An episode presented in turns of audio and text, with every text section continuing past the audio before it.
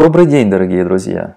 Недавно у меня была беседа об Уолтере Липмане, одном из отцов пропаганды. Я говорил о его идеях, изложенных им в книге «Общественное мнение», и говорил о том, что путь Липмана или линия Липмана, которая противостояла линии Дьюи, стала побеждать в 70-х, особенно 80-х годах прошлого века, и сегодня особенно она на пике своего влияния. Мы вступаем в эпоху пропаганды э, в самом, что ни на есть, развитом, угрожающем варианте.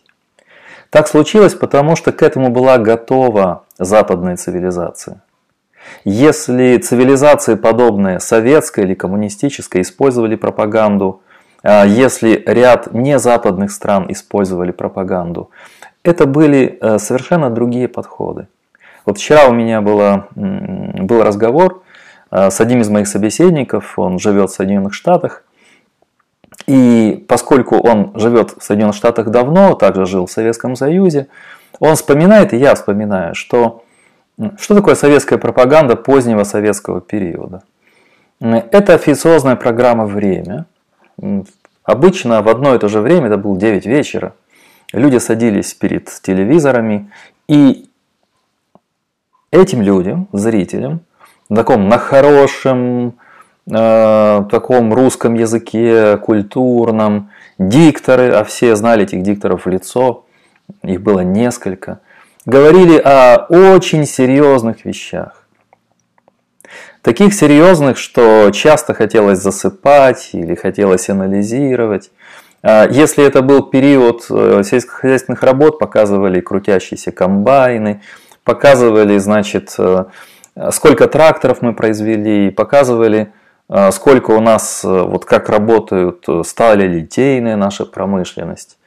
А, потом показывали очень много международные события, как плохо живется людям на Западе, как там преследуются инакомыслящие, как вот этот, любые люди, а вот вот этот любой человек сидит на Нью-Йоркской улице и выступает против войны, и против, э, значит, военного вмешательства Америки в международные дела. И к этому человеку подходят э, э, журналисты, советские журналисты, спрашивают.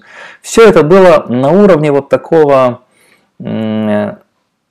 застегнутого на все пуговицы.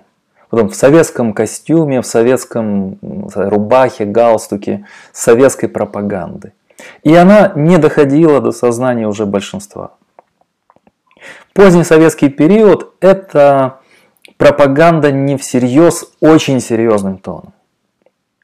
Вещи, которые открыл Липман, а сейчас я буду говорить о Бернейсе, они адресованы большинству людей на совершенно другом уровне. Итак, э, вначале я скажу о нашем герое несколько слов. Многие из вас знают его имя. А потом проанализирую несколько его идей и спроецирую эти идеи также на наши сегодня события. Итак, Эдвард Бернейс. Удивительный человек. Э, в Википедиях, статьи, статьях в Википедии на разных языках о нем есть несколько данных. Например, что журнал Life признал его одним из самых влиятельных людей 20 века. Он вошел в сотню наиболее влиятельных людей 20 э, века. Он работал на, много, на множество известных корпораций и личностей. Например, э, ну, в начале даты жизни, 90 тысяч, он родился в Вене, очень многие люди, изменившие 20 век, родились в Вене. Вена вообще каким-то образом оказалась центром интеллектуальной и культурной жизни человечества. Это очень интересный феномен.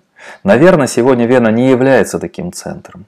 Но об этом как-то в другой беседе. Итак, Вена 1891 год, а умер он 9 марта 1995 года. Человек прожил 104 года. Написал ряд книг. Одна из них называется «Пропаганда», есть русский перевод 2010 года. Кристаллизация общественного мнения и множество статей. Он был публицистом. Но он также был и политиком-практиком.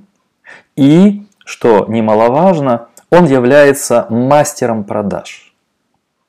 Он соединил политические пропагандистские вещи, политические манипуляции пропаганду с маркетингом.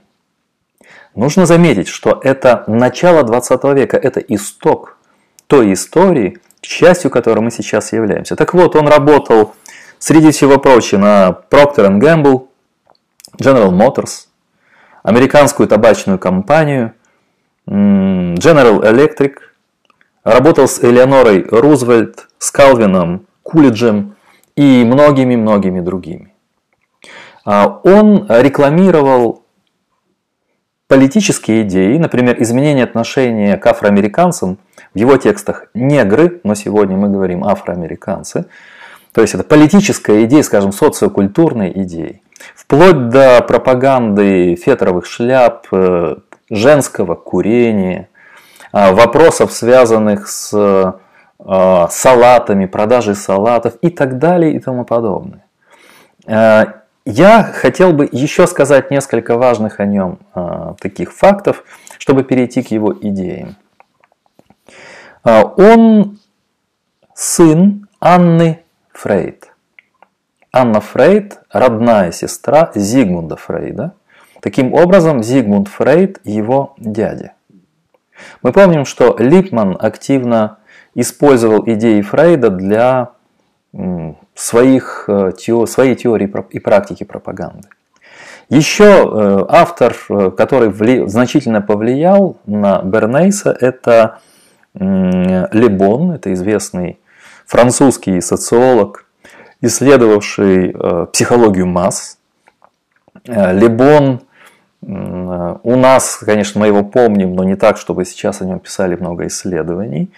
И вот этот племянник Фрейда начал свою карьеру еще в 1915 году. А, ну, тогда ему было сколько? А, ему было 24 э, года. Да, 24 года.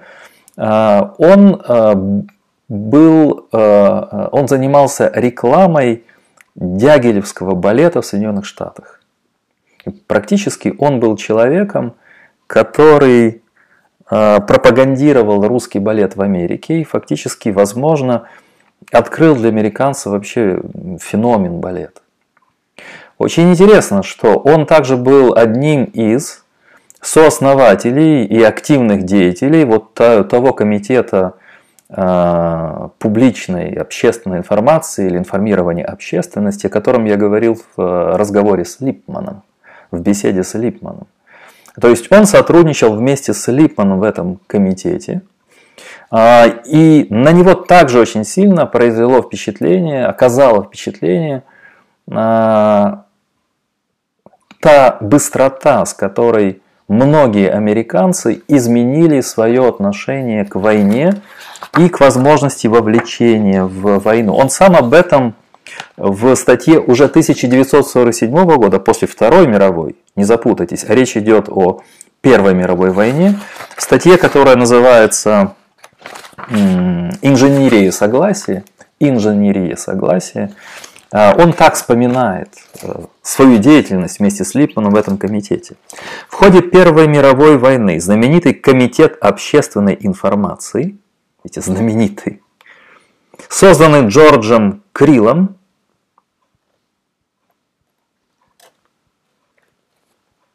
драматизировал в общественном сознании эффективность вербальной войны. Вот так иносказательно. А отметить для себя слово «драматизировал» в общественном сознании эффект вербальной войны. Это его часто повторяемое словосочетание. Он постоянно говорит об эмоциональном влиянии на массы. Он постоянно говорит о том, что нужно инсценировать, драматизировать, усилить эффект – он хорошо знает психологию.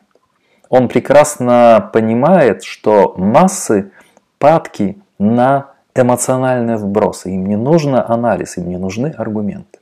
Я закончу цитирование, завершу цитирование. Комитет помог укрепить мораль наших граждан. Вот так вот. Помог укрепить мораль. То есть люди, которые не хотели воевать за чужие европейские интересы, аморальны. А мы через вот эти все комитетские штучки показываем вам, как быть моральным. Мы учим американцев морали. Вот эти трюки сейчас мы увидим у Бернейса постоянно. А, создается общественное мнение. Оно фабрикуется, оно инсценируется. Оно воздействует через эмоции, через влияние лидеров, которых надо или купить прямо, или приручить, чтобы они воздействовали на массы. И постоянно говорится о том, что между пропагандой и манипуляцией и образованием нет никакого различия. Пропаганда и манипуляция – это и есть образование, правильное образование.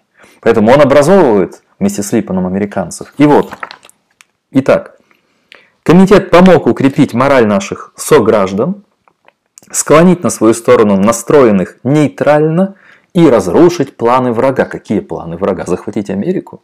Германия хотела захватить Америку в 1917 году. Этот комитет работал с апреля 2013 года по август 2019 года.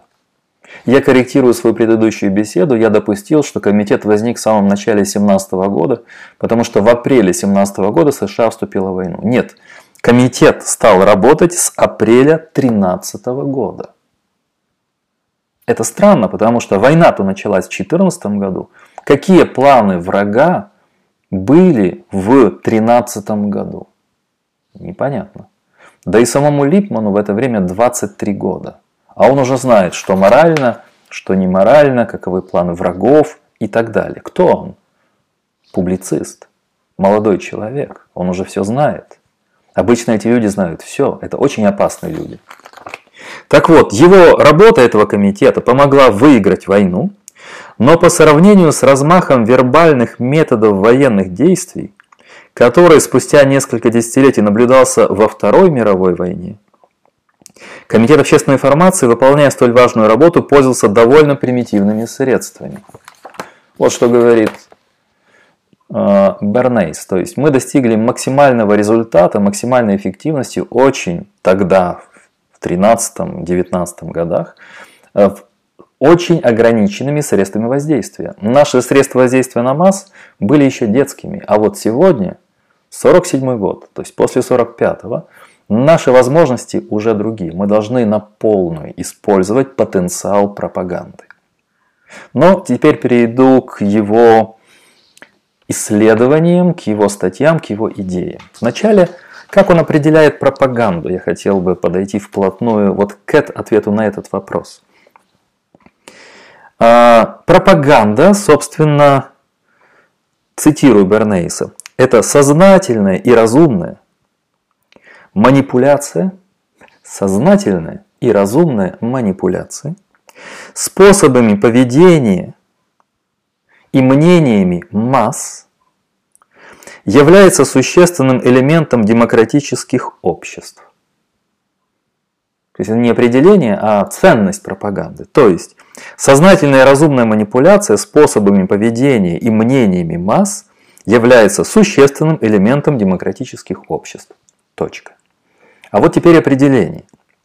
Пропаганда – это попытка подорвать понимании Бернейса и его круга, подорвать естественную способность суждения людей, создавать установки, убеждения и мнения, посредством которых господствующие элиты удерживают власть и получают выгоды. В своей статье 1928 года, она называется «Манипуляция общественным мнением. Как и почему», он начинает с таких э, тезисов. В узком смысле слова общественное мнение представляет собой мысли общества по данному поводу в данный момент. В широком смысле это способность группы склонить на свою сторону аудиторию, превосходящую ее по размерам. Гениально. То есть в узком смысле общественное мнение – это мнение общества. Это в узком смысле. То есть это не так. А в широком смысле это способность группы склонить на свою сторону аудиторию посредством происходящего размерами. Что это значит? Еще другими словами, человеческими. Общественное мнение – это фикция. Общественное мнение создается небольшими группами с четко определенными и осознанными целями. Это раз. Идем дальше. Чтобы формировать и изменять общественное мнение, необходимо понимать мотивы людей, знать их интересы и понимать функции и ограниченность физических средств доступа к ним, таких как радио, трибуны, кинофильмы, письма, газеты и так далее. Сюда добавим социальные сети сегодня и так далее, и так далее. Тогда еще телевидение потом в 50-х годах прибавилось. И если общие принципы влияния на общественное мнение понятны, то после грамотной оценки проблем и особенностей аудитории можно приступить к разработке эффективных техник для их использования в разнообразных случаях. И он тут при, приводит примеры, которые будут в статье, а также в его книге о пропаганде значились. Например, будь то изменение отношения белого населения к неграм в Америке, отказ американок, американок от фетровых шляпок в пользу бархатных, шелковых и соломенных, изменение отношения американского электората к своему президенту и множество других. Чтобы преодолеть инерцию существующих традиций и установок, идеи необходимо подавать эффектно, а сценарий реализовывать с драматизмом. Он актер. Это актер-авантюрист, это гений импровизации, драматизации, инсценировки, которые подключают знания психологии масс, как устроено человеческое восприятие и какие, еще раз, эффективные техники нужно развивать для более эффективного воздействия. Видите? То, что он говорит, сценарий реализовывать с драматизмом, идеи необходимо подавать эффектно. То есть массам нужно не идеи подавать, а эффектно подавать идеи. Но здесь не идеи играют роль, что массы должны познать, а то, что манипуляторы общественным мнением считают важным вложить в массы, создавая общественное мнение. Манипуляция является разновидностью образования. Хотя бы потому, что представляет для изучения и рассмотрения публики новые идеи, оставляя ей право принять или отвергать их. В этом предложении содержится перформативное противоречие. То есть, с одной стороны, манипуляция и образование то же самое, поскольку предлагает массам новые идеи, которые массы же могут принять или не принять. Здесь не свобода воли масс имеется в виду. Имеется в виду то, что э, механизмы воздействия могут быть эффектными более или менее. Если они не совсем эффектны, массы не принимаю с таким энтузиазмом драматизированные, поданные идеи. Если же техники отточены, у массы нет другого выхода, как принимать вложенные манипуляторами в их головы идеи. Я покажу потом в других частях текста, что это именно то, как я это интерпретирую. Например, я процитирую подробнее, он считает, что иногда политикам надо принимать быстрые решения, и у них нет времени убеждать граждан. Поэтому они должны очень быстро создать у этих граждан общественное мнение. Общественное мнение. То есть они должны очень быстро породить в сознании граждан нужное мнение для того, чтобы они, политики, потом приняли нужное политикам решение. Честное образование и правдивая пропаганда имеют много общего между собой. Не схожи они в том, что образование стремится быть незаинтересованным, тогда как пропаганда откровенно пристрастна. Ну, насчет образования не заинтересован вопрос. С возникновением национальных государств весь гуманитарный блок, в первую очередь история, она всегда заинтересована. Тогда возникает вопрос, история, которая преподается в школах и университетах, это, скорее всего, пропаганда, потому что она заинтересована. А что не пропаганда тогда в гуманитарном образовании? А если мы возьмем тогда, кроме истории еще, культурологию, социологию, а, даже философию, мы всегда будем видеть определенное продвижение каких-то ценностей, каких-то позиций, интересов. И это различие теряется.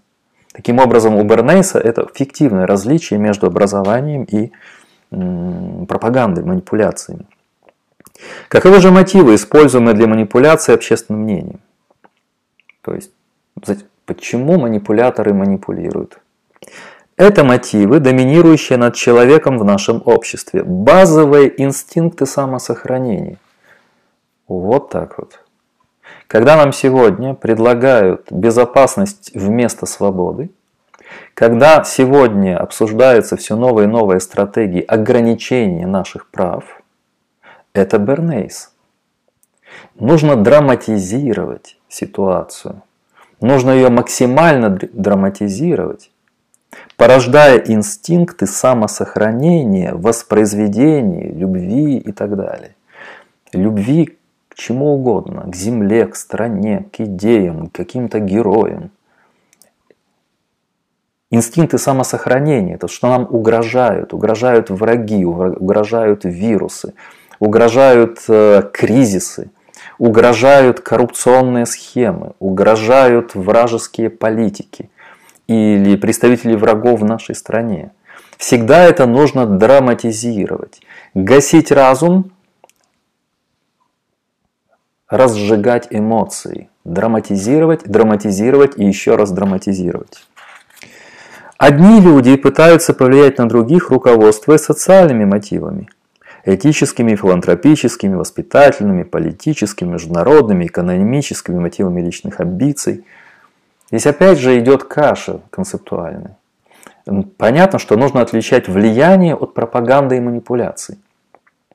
Влиять может, э, не знаю, образованный физик, образованный историк, э, культурный, не знаю, писатель, философ.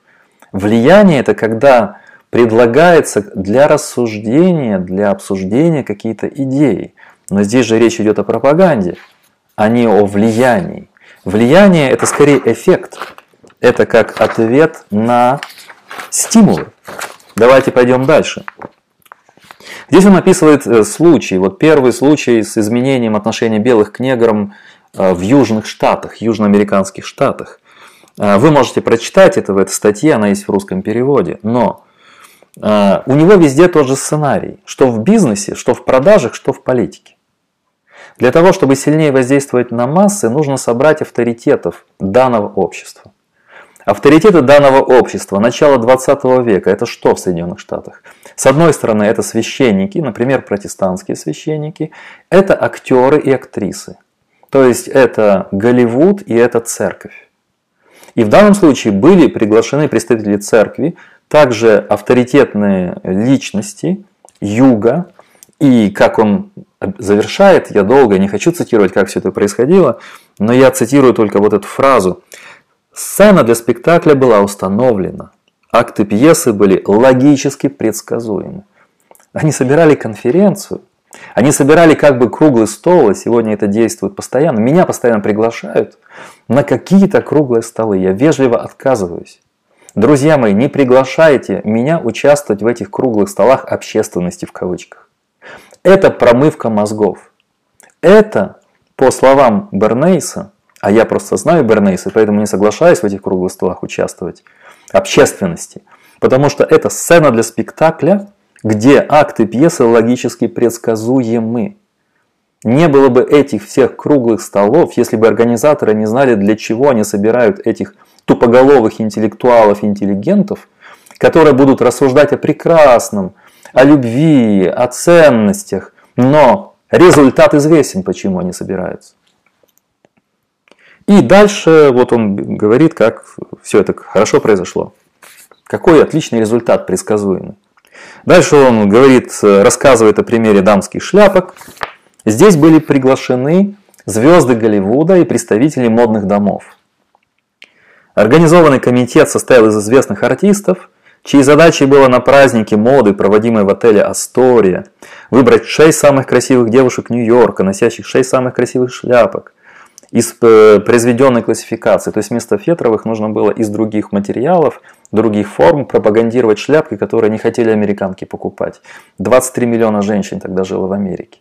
Для этого устроили вот это шоу в Астории, Комитет возглавил Хейворд Кэмпбелл, арт-редактор издательства Condé Nast Publications, Лео Вентелли, Чарльз Дан Гибсон, Генри Кринж вошли в состав комитета. Тем временем был организован комитет по стилю из выдающихся американов, которые, будучи заинтересованы в развитии американской промышленности, изъявили желание придать идее авторитет своими именами. Всегда Лидеры придают авторитет своими именами тем или иным движениям. И когда мы говорим о революциях, изменениях, о каких-то радикальных изменениях в обществе, нам кажется, что несчастный интеллигент, какой-то там интеллектуал, пишущий книжки, не важен или писатель. Они важны, или режиссер. Они важны, они легитимируют. Они лица пропаганды, они лица манипуляции. Идем дальше. А в другой созданный комитет по стилю э, вошла Кармел Уайт из Vogue и другие известные авторитеты мира моды, пожелавшие поддержать идею из-за ее возможности формировать стиль. Девушки были отобраны, теперь они выбрали шляпки. Вечером в день показа все было устроено для того, чтобы, снова его словосочетание, драматическое наложение всех этих элементов формировало у публики нужное мнение. Видите, драматизация, акцент, влияние на эмоции, нужный результат. Драматизм, инсценировка, нужный результат. Он предполагается вот этими трюками Бернейса. Идем дальше. Итак, новость мгновенно была донесена до женской аудитории новостными службами предпочитаемых ими газет. Они узнали, какие газеты читают женщины и журналы. И тут же в эти журналы пошла вот эта пропаганда. Сегодня это называется маркетинг. Но параллельно с исчезновением политики или подчинением политики экономики создавались эти схемы воздействия а также рекламой в их любимых магазинах. Производители разместили для покупателей шляпок большие плакаты в маленьких городах, ротогравюры, восхитительных женщин в их восхитительных шляпках. Последующие 10 дней рынок переживал бурный рост. Один производитель утверждал, что хотя до шоу он не продал ни одной крупной шляпы с украшениями, после него ушло тысячи шляп. После этого мероприятия. Фетровые шляпки капитулировали и не перед Парижем, но перед женщинами нашей страны, не устоявшими перед авторитетом групп, диктующих моду и создавших для этого обстоятельства, о которых мы говорили выше. И, наконец, политический пример, еще один политический пример. Ну, какие его самые известные примеры, когда женщины не хотели курить сигары, поскольку э, в этом было что-то сексуальное, э, что-то связанное с намеками на сексуальность, помните сигара Фрейда. И тогда он организовал шествие женщин по улице Нью-Йорка, и они в одно и то же время э, закурили сигары, длинные сигареты, в знак освобождения женщин, знак такого жеста свободы. То есть курение длинной сигареты было инсценировано и драматизировано как акт свободы. Вы знаете, акт свободы может быть что угодно. И курение как акт свободы – это странно. А почему не марихуана, почему еще не что-то? Не буду распространяться, а то забанят канал, забанят канал. Ну, ну его. Так вот, возвращаясь к политике. Было сделано предложение, вот, например, э, в политике, например, манипуляции помогают очеловечить личность. Человечить. То есть, то есть нечеловеческие личности в американской политике были, вот их нужно было очеловечить. Когда Кулич баллотировался на должность президента, возник вопрос, каким образом преподнести в масштабах всей страны при этого президента э, личность человека, о котором совсем недавно еще никто ничего не знал. Кстати, вспомните, 1999 год, Владимир Владимирович с известной фамилией. Тоже никто не знает, серый человек, абсолютно блеклый, абсолютно некреативный, какой-то теневой. Я помню, еще раз повторяю этот случай, я покупал газету «Известия», и один мой а, друг сказал, мне страшно смотреть на эту фотографию. Он тогда стоял, какой-то затравленный у стола, он, это премьер-министром его избрали, да? какой-то затравленный, испуганный маленький человек. Никто не мог предположить, хотя мой друг увидел это проницательно, никто не мог предположить в нем а, авторитарного лидера э, начала 21 века. Я думаю, что а, Путин неизвестно, что, какова будет его судьба, а, какова будет его дальнейшая карьера, уход из политики, если такое случится. Понятно, что это будет личность, по которой будут изучать историю 21 века. И вот сейчас на меня многие могут э, обидеться и писать гневные комментарии, но не секрет, что я уверен в этом, что э, период 1000, 2000 год или 1999 2000 год э, и 2000, условно говоря, 30 вот это 30-летие, оно будет считаться эпохой, связанной с Путиным. И будут помнить премьер-министров Британии, будут помнить э, канцлеров Германии, э, будут помнить других политиков и даже американских многих президентов в контексте вот этих конфликтов, связанных с его именем. Это не потому, что он позитивный политический персонаж, а потому что это человек, которого создали некие силы. Об этом же пишет Бернейс. То есть, когда мы сегодня Многие из нас говорят о авторитаризме, о таких людях, как Путин или Эрдоган. Читайте Бернейса, мои друзья, читайте. И вот здесь мы читаем. Так вот, надо было очеловечить эту личность. Кулич. Было сделано предположение, что лучшим вариантом стало бы событие, благодаря которому контакт осуществляется с большинством групп населения. На завтрак в Белый дом пригласили известных актеров и актрис. Страна поняла, что человек из Белого дома, который смеется вместе с Эллом Джолсоном и сестрами Долли, не может быть холодным и несимпатичным.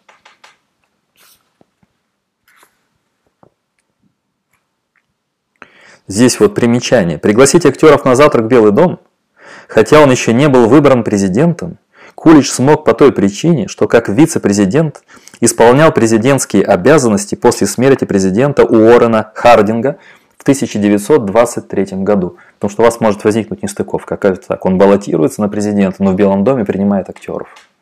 Вот почему, вот как это происходило. Ну не может быть плохим человек, который вместе со звездами Голливуда смеется каким-то там шуткам. Шутки никто уже не помнит. А вот то, что звезда Голливуда смеется с этим человеком, дает отцвет святости. Святости. Звезды Голливуда. А Голливуд заменил пантеон святых. Пантеон героев и святых вместе взятых. То есть Голливуд это интересная штука. Вот в античности и средневековье были святые и были герои. Святые молитвами достигали уважения и благоговения, а герои своими подвигами. Там первый крестовый поход или Ахиллес, еще греческие герои, там, еще другие, там, не знаю, Леонид, царь спартанский. А звезда Голливуда это два в одном. Это святой и это герой. Но проблема в том, что он и святой, и герой понарошку, не всерьез. Это игровой, драматизированный вариант святого и героя. Он святой и герой в массовом сознании, в реальности может быть в 95% из 100 ничтожнейший, скучнейший человек. Но главное, как о нем думают массы, а не кто на самом деле. Вот эти примеры Бернейса и я э, перейду к другой его статье еще более кратко, чтобы вы не сильно заскучали. Инженерия согласия – это вот как раз 47 года статья, я как раз цитировал по поводу Комитета общественного информирования на эту тему. Э, здесь он э, говорит об инженерии как подходе. Любой человек и любая организация всецело зависит от одобрения общественности.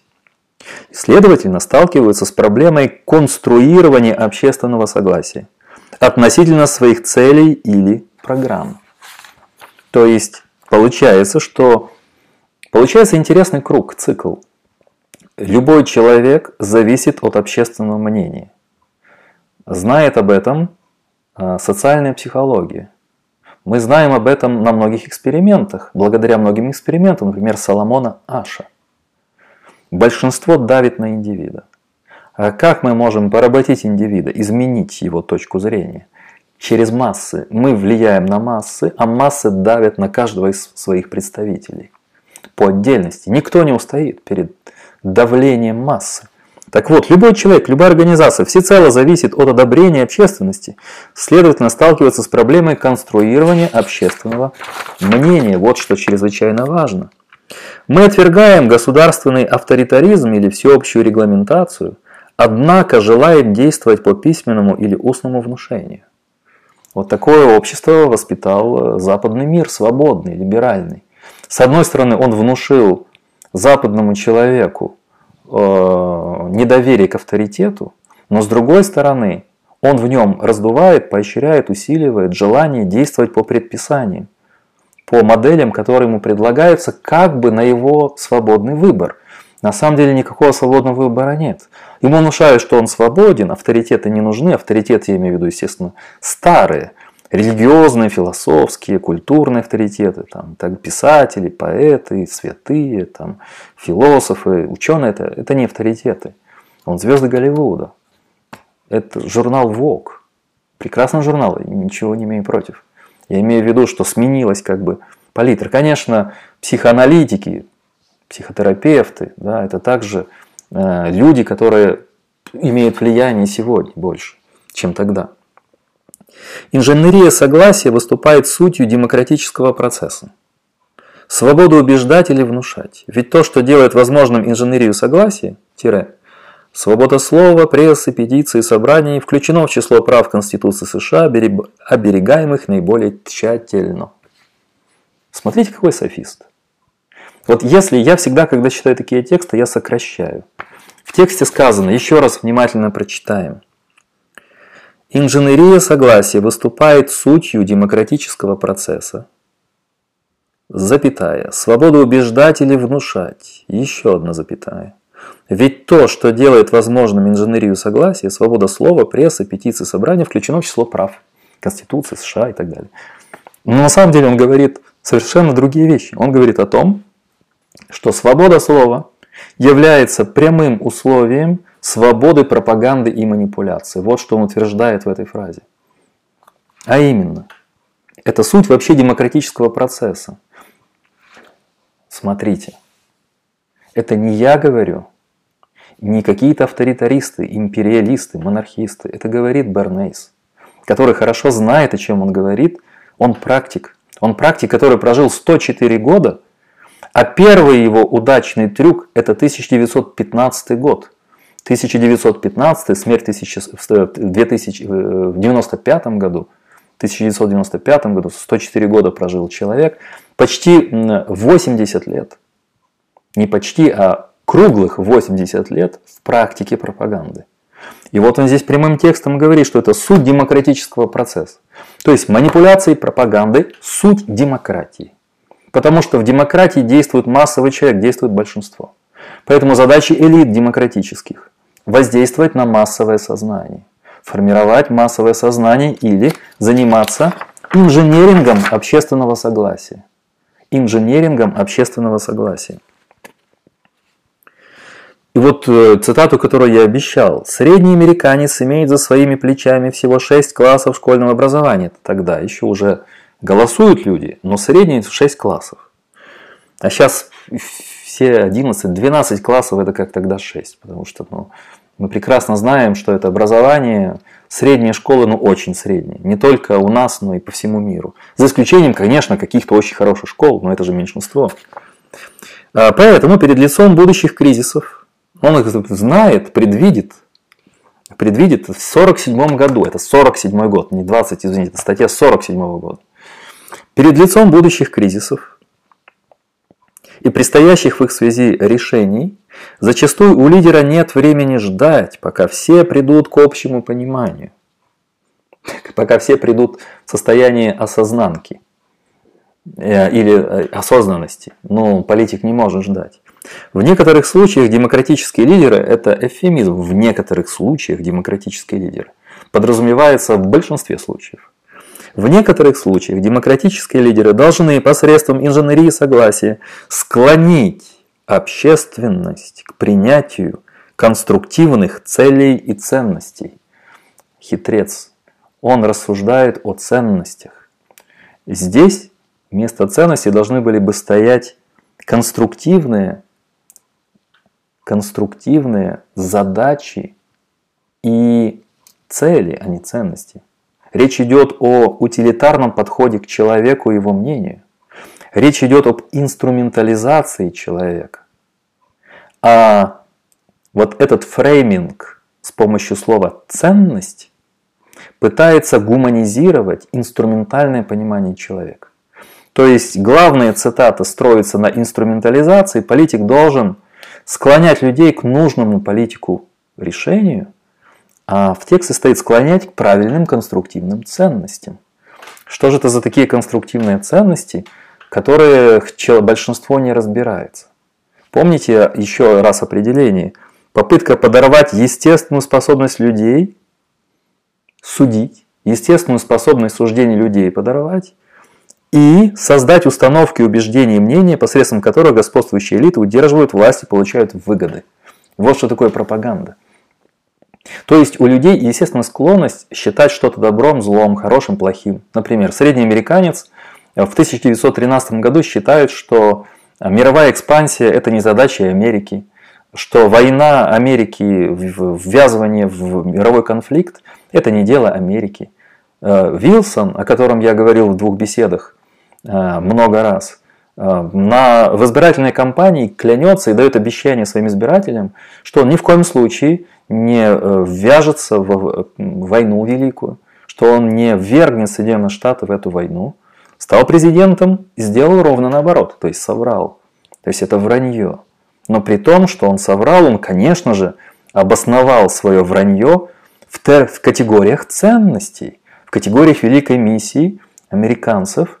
Вот тогда вот начался имперский ход Соединенных Штатов. Помните, что в моих устах имперский не является негативным или плохим.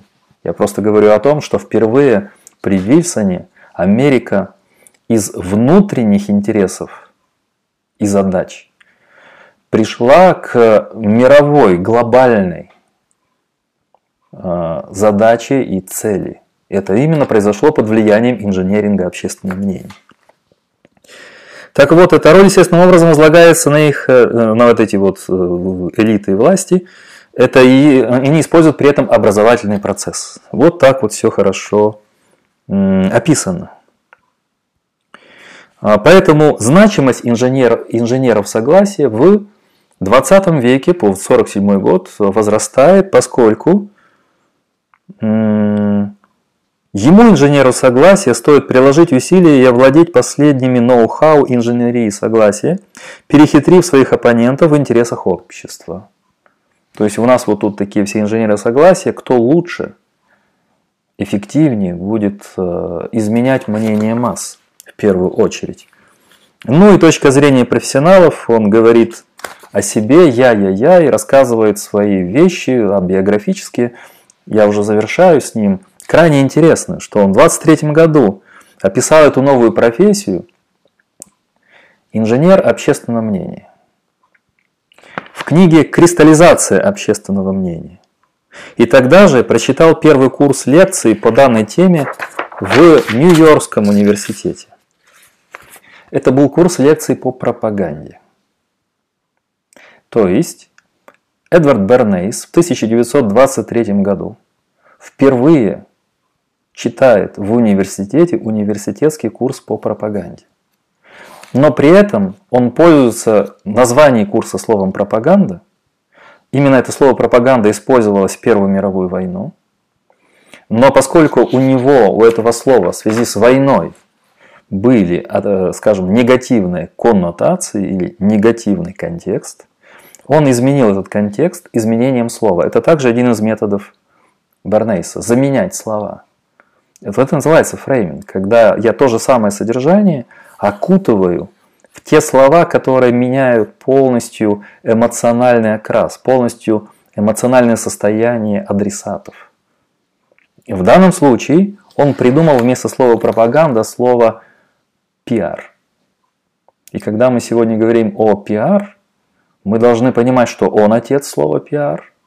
И в других случаях он употребляет инженер общественного мнения.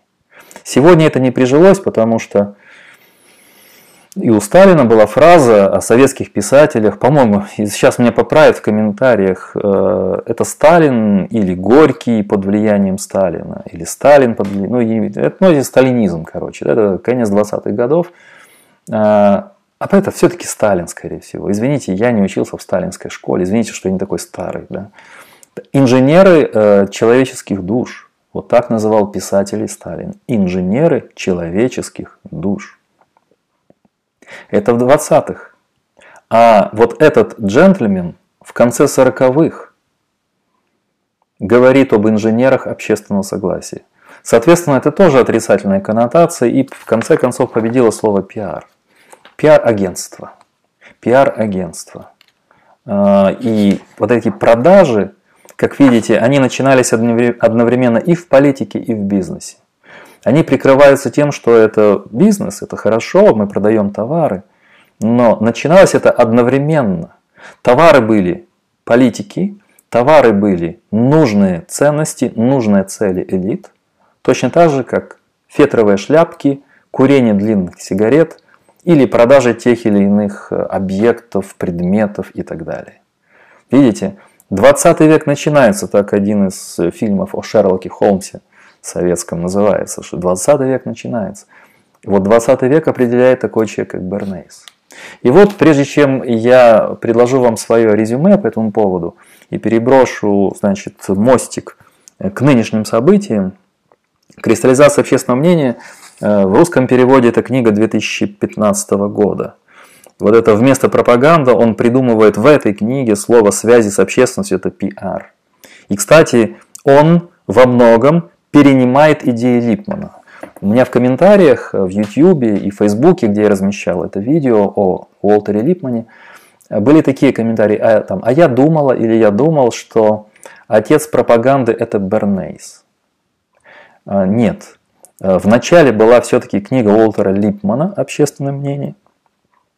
А Бернейс, во-первых, с ним сотрудничал в комитете общественной информации, то есть они знали друг друга. Во-вторых, а, Бернейс взял ряд понятий и схем у Липмана. Например, одно из понятий ключевых – это понятие клише или стереотипа и развил концепцию, естественно, Липмана. Безусловно, он создал теорию пропаганды, но Липман сделал это несколько раньше, ну там или почти одновременно, но по влиянию скорее Бернейс учился у Липмана, чем наоборот, хотя они влияли друг на друга. Так вот, я хотел бы привести пример вот этой инсценировки и драматизма во всех учебниках по пропаганде этот пример приводится. Это пример, который я в своих лекциях о пропаганде упоминал, а сейчас о нем еще расскажу, потому что я же не э, наивный человек, я не думаю, что вы смотрите все мои видео. Э, кто-то, например, вот интересный момент, э, я буквально на прошлой неделе комментарий был такой – я читаю комментарии, потому что там, где ругательство, оскорбление, это такое дело, а реально, если есть вопросы, я пытаюсь на них потом отвечать в таких беседах или пишу. Так вот, говорили, вот было бы неплохо, если бы вы проанализировали книги Харари. И, боже мой, да сколько же уже лет назад были мною вместе с Владимиром Соловьевым и Евгением Голубом э, мы взяли всю трилогию и ее в два часа беседовали, обсуждали, анализировали. Как только вышла последняя книга Харари, по свежим следам еще фактически, по английским изданиям. Ну, Homo sapiens было давно издано, мы взяли все три. Homo Deus и 21 урок для 21 века. Точно так же с Пинкером, точно так же с э, Питерсоном. Это мы э, анализировали, это уже есть, посмотрите, пожалуйста, на YouTube-канале, а также зайдите там на канал Otium Academy или канал Кова Гуру, где все эти разборы книг есть, и книги Майкла Сэндала разобраны и так далее. Поэтому я, конечно, не могу предполагать, что вы смотрите все мои видео, поэтому я этот пример сейчас более подробно приведу.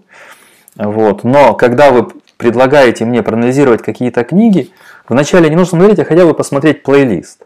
А вдруг ваша просьба уже давно удовлетворена, и вдруг уже есть первые три лекции о Гегеле, уже давно есть ряд лекций о Платоне, Аристотеле, Средневековье, э, разобранные литературные тексты и так далее. То есть нужно просто э, научиться культуре хотя бы двух кликов. Да? Вот попробуйте кликнуть плейлисты и там поискать. Так вот, это известный случай показания Наиры. Это 10 октября 90 года, канун Первой Иракской войны. А, это входит в учебники по теории практики пропаганды. Речь идет о выступлении 15-летней девочки Наиры Ас Сабах перед э, комиссией по правам человека в Конгрессе Соединенных Штатов. А, эта девочка а, рассказала то, что она видела, по свидетельству Наира, ее рассказ. Как иракские солдаты врываются в роддом в Кювейте, а, бросают младенцев на пол своими сапожищами коваными, прохаживаются, бегают, значит, все сбрасывают. И несчастные младенцы тут же умирают, естественно, холод, пол – Э, холодный пол, антисанитария. То есть насколько они жестокие, что сбрасывают этих младенцев на, на пол. Помните, Комитет общественной пропаганды так э, демонизировал немецких солдат Первой мировой войны. Эти все плакаты, насилие, издевательство над детьми, над женщинами, вот эта драматизация, вот она, она всегда есть. Точно так же, как политики фотографируются, обнимаются с детьми. То, что я не приемлю ни при каких обстоятельствах. Ленин, Сталин, Гитлер. И у нас были предвыборные кампании, пять политики в обнимочку с детьми. Когда это вообще было запрещено? То есть должен быть какой-то нормы рекламы политической. Это уже ниже пояса игра. Да? Так вот, эта девочка, она, она рассказывает, что это видела своими глазами, поскольку она работала э, санитаром э, в этом роддоме. Иракские солдаты выбрасывали из инкубаторов новорожденных детей и оставляли их умирать на холодном полу. Вот это суть ее рассказа. При этом она рыдала, когда рассказывала об этом. А, ее речь цитировал Джордж Буш, старший, естественно. А, и далее ее цитировали, естественно, в мейнстримных СМИ. И общественное мнение склонилось в пользу вторжения в Ирак. Потому что на чашах весов это было решение. Да? Все-таки одно дело, когда принимает решение узкая группа военных да, или администрация президента. Другое дело общественное мнение, которое нужно склонить в свою пользу. И первая война в Ираке, значит, прошла на ура. Ее в учебниках считают справедливой. Отчасти ее можно признать справедливой, отчасти, если все-таки не считать, что это а, конкретной интервенции одной страны в другую. Но Ирак тоже вторгся в Кювейт, и здесь можно было говорить о более-менее справедливом э, решении.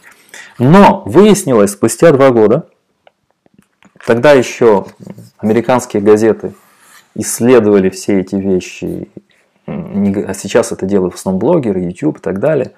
Оказалось, что в 1992 году исследования показали, выяснили, по-моему, Вашингтон-Пост начал это исследование, как вся потом еще ряд газет, что Наира, дочь кувейского посла в США Сауда Нассера Ас Сауд Ас Сабаха.